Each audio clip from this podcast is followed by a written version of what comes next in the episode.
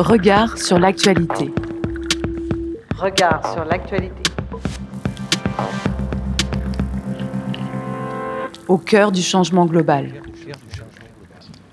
Et nous sommes toujours en direct sur Radio Anthropocène, en direct du site Truffaut, à l'occasion de la Semaine du climat organisée par la mairie du premier arrondissement de Lyon, pour un nouvel entretien avec les regards croisés de Mathilde Cortinovis et de Marie Chassagne. Bonjour à toutes les deux.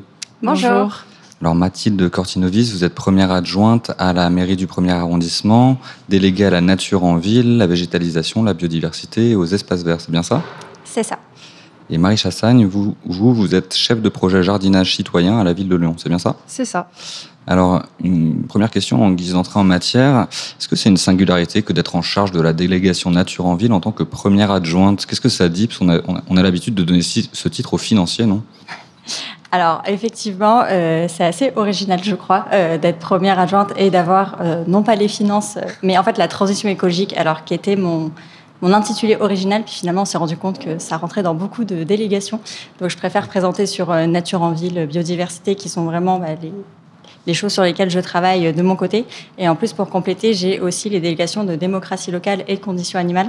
Donc, conditions animales, biodiversité, ça paraissait assez cohérent. Et euh, parler de transition écologique, nature en ville et démocratie, finalement, mes deux casquettes se, recoupent euh, souvent. Et, de votre côté, euh, Marie Chassagne, qu'est-ce que c'est que, que d'être chef de projet jardinage? Chef de projet jardinage citoyen, ça englobe beaucoup de choses. Euh, ça englobe à la fois mobiliser les habitants autour euh, d'actions, de dispositifs qu'on encadre. Ça euh, englobe aussi le fait de gérer des dossiers typiques comme on peut recevoir dans le premier arrondissement. Et puis, c'est gérer la communication en termes de jardinage citoyen. Alors, nous, vous voulez vous poser la question un petit peu quels sont les enjeux en termes de, nature en ville en lien avec la question climatique et quels sont les enjeux aussi d'échelle entre la ville et les arrondissements? Euh, Alors en fait, chaque arrondissement a ses contraintes mhm. et ses qualités, donc il faut jouer là-dessus pour mettre en valeur en fait chaque arrondissement. Typiquement, le premier euh, n'est pas du tout le même que euh, le cinquième. et en termes de nature en ville, nous, c'est surtout l'impact qu'on veut avoir euh, auprès des habitants, de vraiment les impliquer dedans, pour vraiment à la fois solliciter cette, euh, cette envie de jardiner, puis aussi en fait, favoriser la participation, le respect des, espèces, euh, des espaces pardon, en, de nature en ville. Et de votre côté, du coup, au niveau du premier arrondissement, ça va être quoi les grands enjeux? Alors, le premier arrondissement, c'est un des arrondissements qui sont les plus minéraux euh, mhm. de la ville de Lyon. Donc, nous, on a un, enfin, on a un double enjeu. Euh, le premier, c'est déjà de, bah, d'agrandir en fait ces espaces verts. Donc, c'est pour ça que quand je parle de nature en ville, je ne parle pas que de la gestion des espaces verts, mais justement comment est-ce qu'on arrive à conquérir aussi euh, de l'espace vert, de la végétalisation en dehors des, parcs et des jardins. donc, notamment avec Marie, on travaille sur la question des jardins de rue, où du coup les habitants, les habitantes s'emparent d'espaces qui sont minéralisés et comment est-ce qu'on végétalise tout ça. Et sur la question changement climatique. Donc il y, a, deux enjeux. Il y a la partie euh, adaptation. Euh, on sait concrètement que bah, les températures vont augmenter et on a un vrai enjeu de changer en fait ces îlots de chaleur aujourd'hui. Euh, il y a des températures, on l'a vu cet été, on n'arrive pas à sortir quand on n'est pas à l'ombre. Donc essayer de végétaliser un maximum pour que la ville soit plus agréable et améliorer la qualité de vie pour les habitants et les habitantes. Et puis il y a effectivement essayer d'atténuer le changement climatique en mettant bah, le plus d'arbres possible, de végétalisation. Euh, donc il y a un aspect très concret et puis un aspect aussi euh, bah, d'imaginaire et en fait de montrer euh, bah, ce que c'est la nature, tous les bienfaits que ça donc c'est pour ça que travailler bah, avec les habitants et les habitantes et les sensibiliser, c'est vraiment un sujet qui est important pour nous. Et à l'échelle municipale, plus globalement, est-ce que vous auriez un, état de l'art, un diagnostic un petit peu sur la, question de la, nature en ville, de la présence de cette nature et des, perspectives d'action pour les, à l'échelle de la mandature? Est-ce que vous avez des chiffres à nous donner? Des chiffres concrets, je vous dirais que en termes de jardin de rue, on est à plus de 3200 dispositifs euh, au sein de la ville de Lyon. Euh, donc très spécifiquement pour le premier, je n'aurai pas des chiffres précis, désolé. Mais euh, alors là, en plus, c'est des chiffres de 2022, donc on n'a pas encore les derniers chiffres de 2023. Mais c'est vraiment quelque chose qui peut, qui peut augmenter, et on le voit, il y a une augmentation depuis... en fait, le Covid a fait un effet boom sur nos actions. Euh, les gens se sont retrouvés cloîtrés chez eux. Donc euh, il y a eu l'envie d'avoir un peu la main dans, la, terre euh, facilement et, rapidement. Et, la question qu'on peut également se poser, c'est quelle est la marge d'action finalement pour un arrondissement sur les projets de nature en ville, mais qui touchent du coup des projets d'aménagement du territoire, d'aménagement urbain? Quelles sont vos marges d'action? Ah, c'est une très bonne question puisque la ville de Lyon, comme celle de Paris et de Marseille, ben, une particularité, c'est qu'il y a euh, l'hôtel de ville centrale et les arrondissements. Euh, donc nous, en tant qu'arrondissement, on a un rôle qui est vraiment de proximité. Euh, donc on est en lien en fait directement avec les habitants et les habitantes, et donc on va avoir bah, ce rôle de lien, donc qui est double. Donc il y a le sens bah, vers les citoyens jusqu'à l'hôtel de ville, en expliquant bah, voilà les enjeux qu'on a sur le territoire. Donc nous, on est très proche, donc on, se promène, on est habitant aussi de, de l'arrondissement, mais on a évidemment beaucoup de sollicitations. Donc c'est d'essayer de compiler tout ça euh, et d'essayer en fait bah, d'aller vers l'hôtel de ville et leur montrer un petit peu quels sont les enjeux de notre territoire. Et puis à l'inverse, euh, on a aussi un enjeu d'expliquer les contraintes. Euh, dans le premier arrondissement, c'est pas c'est pas très simple. Si c'est des minérales, il y a aussi des raisons. On a des contraintes archéologiques parce que voilà, il y a beaucoup de choses de l'Antiquité qui sont juste là. On voudrait planter des arbres. Euh, on a des soucis de balmes. Euh, je sais pas si vous voyez ce que c'est. Expliquez-nous. Donc les balmes, euh, c'est euh, pendant bah, justement l'Antiquité, il y a eu pas mal de réseaux pendant le Moyen Âge aussi qui ont été créés, des tunnels en fait pour bah, faire couler l'eau. Euh, et en fait, ils ont fait une sorte de gruyère euh, dans, dans, la colline. Et donc, il y a des dangers en fait d'effondrement qui font que euh, voilà, on a un problème aussi de porosité du sol et donc on peut pas planter ce qu'on veut. il y a aussi des contraintes patrimoniales. Donc, on est dans un secteur qui est protégé, le premier arrondissement, par l'UNESCO. Et donc, il y a aussi l'architecte des bâtiments de France qui va avoir son regard sur les différents projets qu'on a. Donc, c'est beaucoup de contraintes. nous, maintenant, on s'est un petit peu navigué avec ça, mais évidemment, pour les habitants, les habitantes, ça peut rester assez complexe. Donc on a aussi ce rôle de dire, bah voilà ce qui est possible, pas possible, essayer de travailler ensemble pour trouver des solutions en évitant les, frustrations. Et justement, sur cette euh, dimension patrimoniale, on le sait, les, architectes des bâtiments de France ont euh, souvent une posture assez conservatrice euh, à l'égard de la vision de la ville. Est-ce que vous sentez pour autant une acculturation progressive de ces services aux enjeux du, changement global et donc de la présence de la nature en ville et de, de nouvelles façades, de nouvelles formes de rues Qu'est-ce que vous en pensez de ça? Eh ben, en fait, euh, je suis assez optimiste euh, là-dessus parce que bah, déjà, à force de plaidoyer, on se rend compte euh, au fait aussi que bah, les architectes des bâtiments de France, ils sont sensibles aussi, ils habitent dans la ville et ils voient bien qu'il y a besoin en fait d'adaptation. Et puis en fait, il y a plein de choses sur lesquelles ils nous aident de façon paradoxale parce qu'avant, il y avait plus de verdure et moins de voitures qu'aujourd'hui. Et donc en fait, quand on essaye de restaurer, bah, je peux vous donner l'exemple du jardin des Chartreux. Mmh. donc on va le restaurer complètement le jardin l'année prochaine et on est en train de regarder pour aussi restaurer la contre-allée qui est aujourd'hui un gros parking. En fait, à l'époque, c'était une, petite allée euh, piétonne bordée d'arbres très sympathique. Et donc, lui l'architecte des bâtiments de France, il nous soutient pour qu'on revienne en fait euh, à cette configuration-là. Donc, en fait, voilà, il y a des moments où on doit négocier effectivement pour euh, montrer l'intérêt aussi bah, d'un point de vue changement climatique d'un projet. Puis il y en a d'autres où en fait on l'utilise vraiment comme carte à tout pour aller plus loin dans la végétalisation et il est tout à fait d'accord avec ça. Et, de votre côté, Marie Chassagne, est-ce que vous travaillez de façon différente selon les arrondissements? Aussi bien d'un point de vue morphologique de l'arrondissement, mais aussi selon les élus avec qui, avec qui vous avez affaire, si ce sont des élus d'opposition ou pas, est-ce que le travail est différent? Alors non, vraiment on met chaque arrondissement au même niveau. Euh, la seule petite différence, c'est est-ce que le dossier va aboutir ou pas? Ouais. Est-ce qu'on aura ce retour de euh, oui, euh, on valide le dossier et, si aussi certaines si en fait les, mairies d'arrondissement ont des vœux assez particuliers, là, oui, à ce moment-ci, euh, mmh. ça devient du coup euh, un peu plus personnel euh, pour chaque mairie. Mais sinon, non, non. Vous avez des, exemples peut-être? Un exemple précis Je sais pas. Je vous dirais que typiquement, le premier arrondissement, on est, comme disait du coup Mathilde, sur des demandes avec les ABF qui sont très particulières, qui sont parfois un peu similaires au niveau du 5e arrondissement, mais on n'aura pas du tout les mêmes problématiques euh, dans le 8e euh, arrondissement. Et tout à l'heure, on recevait votre homologue euh, à la mairie centrale, Gauthier Chapuis. Comment est-ce que vous travaillez ensemble justement sur toutes ces questions? Alors en fait, donc Gauthier et moi, on a la particularité d'être arrivés en cours de mandat, mais en fait, on a fait la transition en même temps. Donc on est arrivés tous les deux il y, a, un an sur nos postes respectifs. on travaille de façon vraiment très liée, donc c'est assez chouette parce que c'est très fluide en fait euh, entre nous. Euh, moi, je lui fais aussi remonter bah, les problèmes, les problématiques, les spécificités de l'arrondissement. Et lui, il a une posture euh, où il fait très confiance aux élus de terrain et en fait, bah, on va toujours discuter des enjeux. Lui, il a une vision un petit peu plus globale, ce qui est pratique aussi pour nous, de voir un petit peu comment ça peut se passer sur les autres projets. Donc en fait, on, va confronter un petit peu nos avis. Il nous laisse toujours le dernier mot en tant qu'arrondissement, en pensant que bah, on est là et puis c'est surtout nous en fait qui assumons finalement les décisions qui sont prises sur l'arrondissement, parce que c'est nous que les habitants et les habitantes viennent voir. Ok. Et donc du coup, euh, voilà, ça, se passe vraiment bien. On fait des points euh, très réguliers. Il est aussi très disponible. Et donc, euh, on avance depuis un an. On a fait pas mal de projets et ça, c'est très agréable. Et alors, Marie Chassagne, vous, on, le disait, vous êtes chef de projet jardinage citoyen. C'est ça. Euh, et vous êtes en charge notamment des chantiers participatifs, euh, des questions de, de vergers co-gérés, c'est bien ça? C'est ça. Est-ce que vous pourriez nous parler un peu concrètement de ces objets, nous, nous aider à, imaginer ce qui, ce qui en sort de ces projets?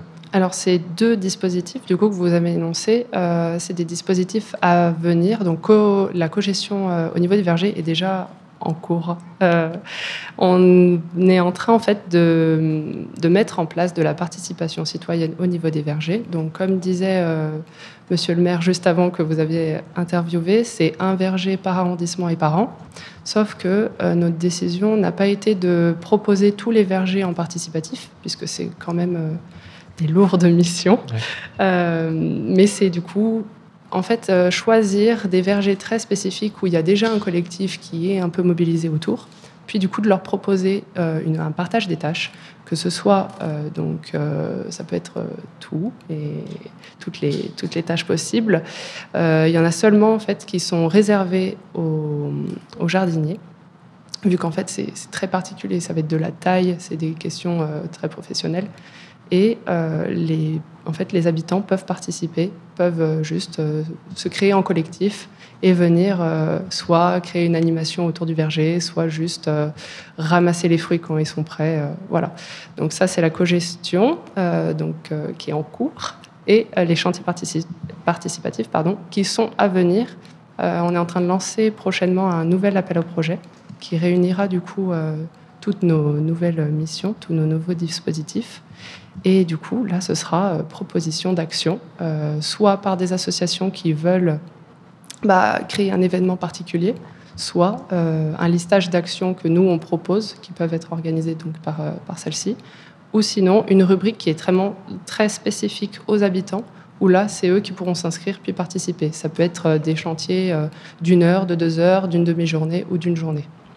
Et j'ai une question sur la question du passage à l'échelle.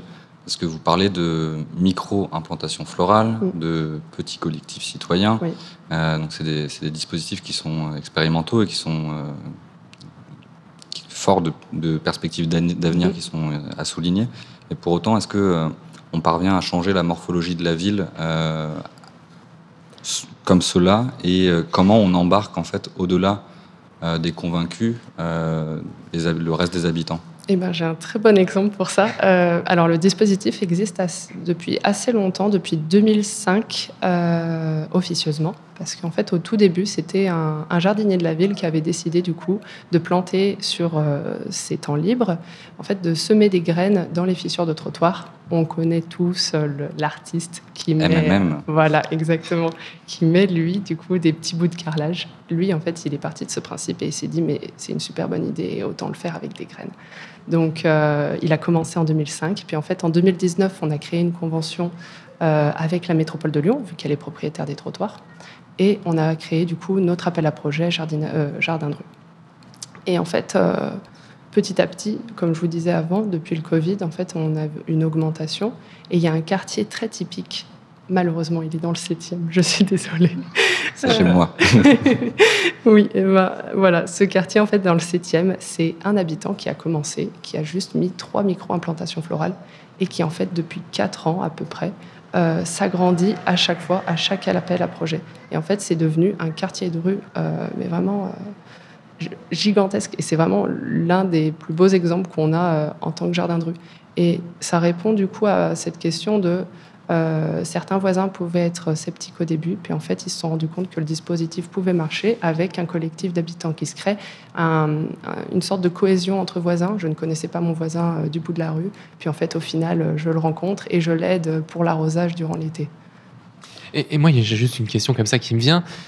quelle est la taille de votre équipe pour gérer l'ensemble de ces projets? Nous sommes seulement deux. Vous êtes deux. oui. Ça doit être compliqué à gérer au code parce que vous racontez un, ensemble de projets qui a l'air assez immense sur une ville qui est assez immense, hein, la ville de Lyon. Comment est-ce que vous arrivez à gérer l'ensemble de ces projets? On, on, essaye d'y arriver. Voilà. non, non, c'est pas simple. Euh, mais en fait, on, malheureusement, on a, en fait, anciennement, donc, euh, comme je vous ai dit, on est en train de travailler sur des nouvelles missions. Là, elles sont vraiment en construction, donc on espère qu'en 2024, elles seront mises en place. Euh, mais avant, en fait, on gérait principalement les jardins de rue, qui étaient deux appels à projets de six mois. Euh, donc, en fait, ils prenaient majoritairement nos missions. Et les jardins familiaux, par chance, se gère euh, un peu tout seul. Un peu tout seul. Et au niveau de la, mairie du premier arrondissement, est-ce qu'il y a un service ou quelqu'un qui est dédié à ce genre de projet également ou, Alors, la mairie du premier arrondissement, c'est pareil, on n'est pas beaucoup. Et donc, on a beaucoup d'agents très polyvalents euh, qui gèrent effectivement. Donc, il y a un agent euh, de mairie euh, qui gère tout ce qui se passe sur la voirie, dont les jardins partagés ou pas. et puis, au cabinet du maire, de la maire, on a effectivement une collaboratrice qui travaille notamment sur mes sujets et donc qui gère ça. Mais c'est vrai que tout le monde, sinon, travaille un petit peu de façon polyvalente sur, sur ces nombreux sujets. Forcément. Et, Marie Chassagne nous précisait ces, nouvelles missions euh, qui, arrivent à l'échelle de la ville. Est-ce que vous, à l'échelle de l'arrondissement, vous auriez des projets que, vous, souhaiteriez porter pour les, prochaines années et que vous aimeriez nous partager? Alors au niveau euh, des jardins, il y a beaucoup de choses qui bougent en ce moment euh, dans l'arrondissement. Donc je vous parlais du jardin des Chartreux, donc qui a fait l'objet d'une concertation. Donc là, on va continuer à travailler avec euh, l'entreprise qui a gagné l'appel à projet pour essayer au mieux de répondre aux besoins des habitants et des habitantes pour ce nouveau jardin. On a aussi le jardin Bon Pasteur, donc c'était l'ancien jardin des Pandards, qui avait fait l'objet d'une lutte acharnée puisque les habitants habitants du premier sont très militants et, du coup griffé ongles pour, euh, pour leur quartier. Euh, et donc, euh, voilà, cette petite parcelle, du coup, restera jardin et va redevenir propriété de Lyon. Donc, pareil, on est en train de travailler sur comment aménager cet espace avec la volonté d'avoir une première au niveau de la ville qui sera d'avoir un enclos de diversité, de biodiversité au sein du jardin, donc qui ne sera pas accessible, mais qui permet de favoriser la biodiversité dans le premier. Et puis, la majorité du jardin qui restera ouvert aux habitants, aux habitantes. Euh, sinon, on travaille bah, effectivement beaucoup sur euh, les jardins de rue et essayer en fait de travailler main dans la main euh, de façon participative justement avec aussi les services des espaces verts qui se prêtent beaucoup au jeu et qui aiment bien en fait travailler avec les habitants et les habitantes. on a par exemple un collectif d'artistes qui voulait un espace pour planter des plantes tinctoriales.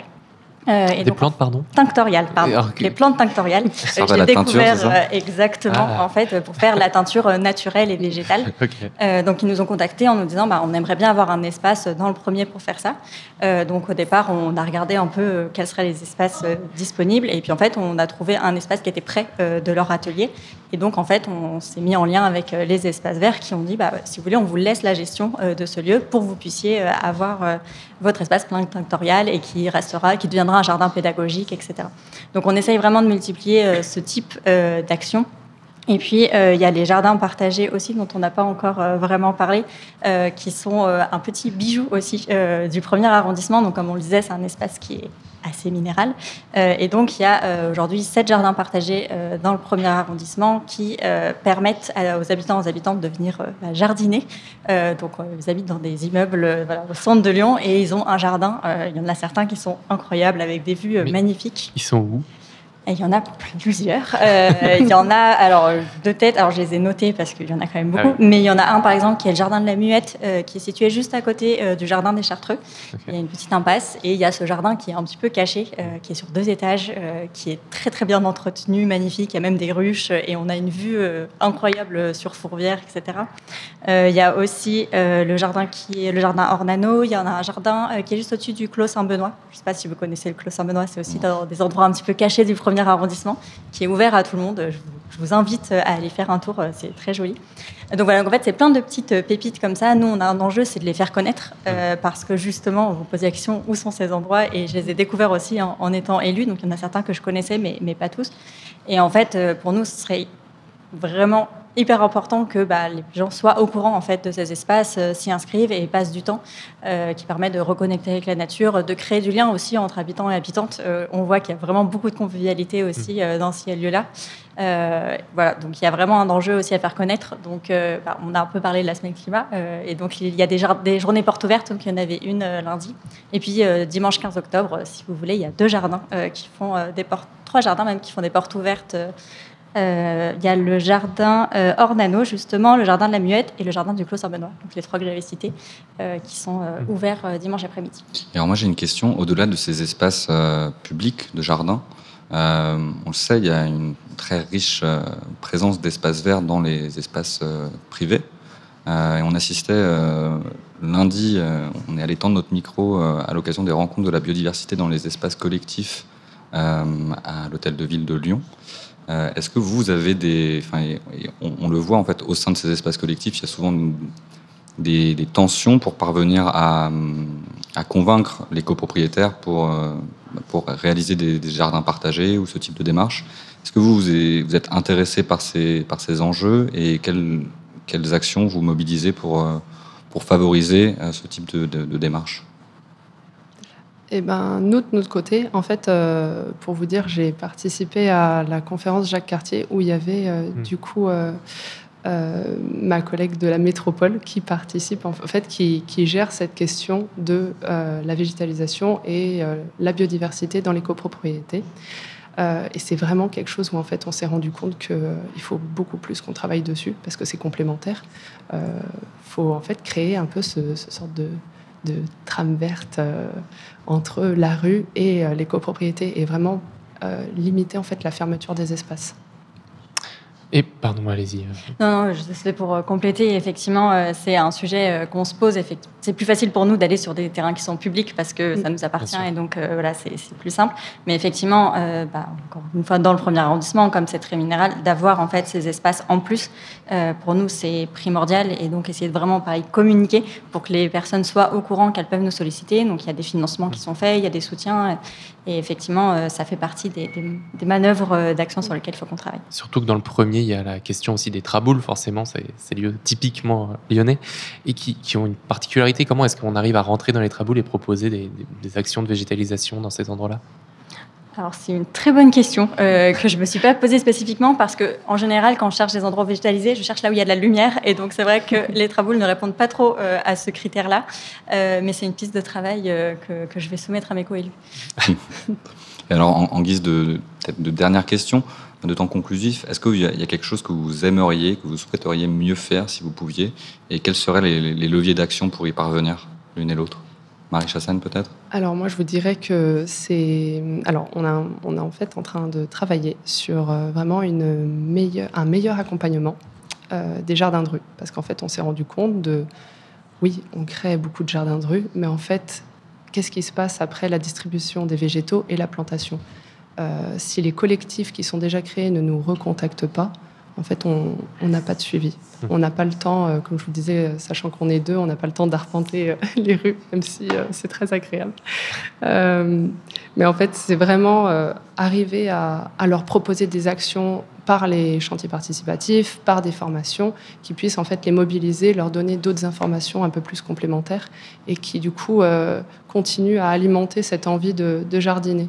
Et on est en- actuellement aussi en train de travailler, euh, donc euh, le premier arrondissement en fait partie, euh, sur des bordures en fait pour protéger les micro-implantations florales parce qu'il y a beaucoup de dégradation. Donc que ce soit par de la malveillance, juste de l'arrachage du vol, euh, des dégradations euh, canines aussi, mais aussi euh, des petits coups de karcher de la métropole qui passent par là et qui en fait n'arrivent pas à reconnaître les jardins de rue.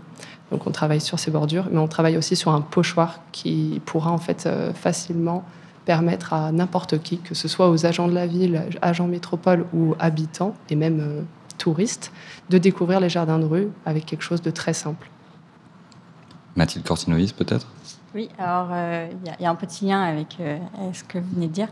Euh, on a un enjeu, comme je disais, on a peu d'espaces verts et ils sont assez sursaturés. Et parfois, je suis un peu schizophrène avec ma double casquette. Biodiversité, nature en ville, etc. Et conditions animales, euh, parce qu'avec le Covid, le nombre de chiens en ville a explosé et des chiens de plus en plus gros aussi. Euh, on n'a pas beaucoup canines qui sont très dégradées et en fait, on a beaucoup de chiens qui sont dans les espaces verts et ça crée beaucoup de conflits euh, d'usage. Euh, pour l'instant, c'est quelque chose qu'on a eu du mal à aborder et, et à gérer. Et c'est vrai qu'en plus, on a plusieurs parcs qui sont fermés pour des raisons diverses et variées. Et donc, on se retrouve voilà, avec des lieux qui sont abîmés, avec des propriétaires de chiens qui ne savent pas où aller, euh, avec des parents qui sont un peu effrayés euh, bah, d'avoir dans le parc aussi euh, des chiens de grosse taille qui ne sont pas muselés, etc. Et donc, dans ce que j'aimerais faire, là, on est en train de lancer justement un atelier sur, avec les habitants et les habitantes des associations pour réfléchir à comment mieux cohabiter en fait en ville et notamment dans les espaces verts entre bah, les chiens, les habitants, la biodiversité aussi. Là, je vous parlais par exemple du, du parc, du parc Bon Pasteur. On va essayer de faire une zone de biodiversité. On aimerait faire un petit peu pareil euh, au Chartreux, mais voilà, c'est pas compatible avec le fait d'avoir des chiens qui courent partout et qui reniflent. Mais en même temps, ils ont besoin aussi euh, de pouvoir euh, explorer. Donc voilà, il y a un vrai enjeu euh, sur bah, animaux domestiques. Il y a aussi des sujets de chats, etc. et biodiversité dans tout ce qui est parc et jardin espace vert de l'arrondissement. Eh bien, cet entretien touche à sa fin. Il sera disponible sous peu sur toutes les plateformes de podcast euh, que vous préférez. Un grand merci à toutes les deux, Mathilde Cortinovis et Marie Chassagne. Et à bientôt sur les ondes de Radio Anthropocène. Merci, beaucoup. Merci beaucoup.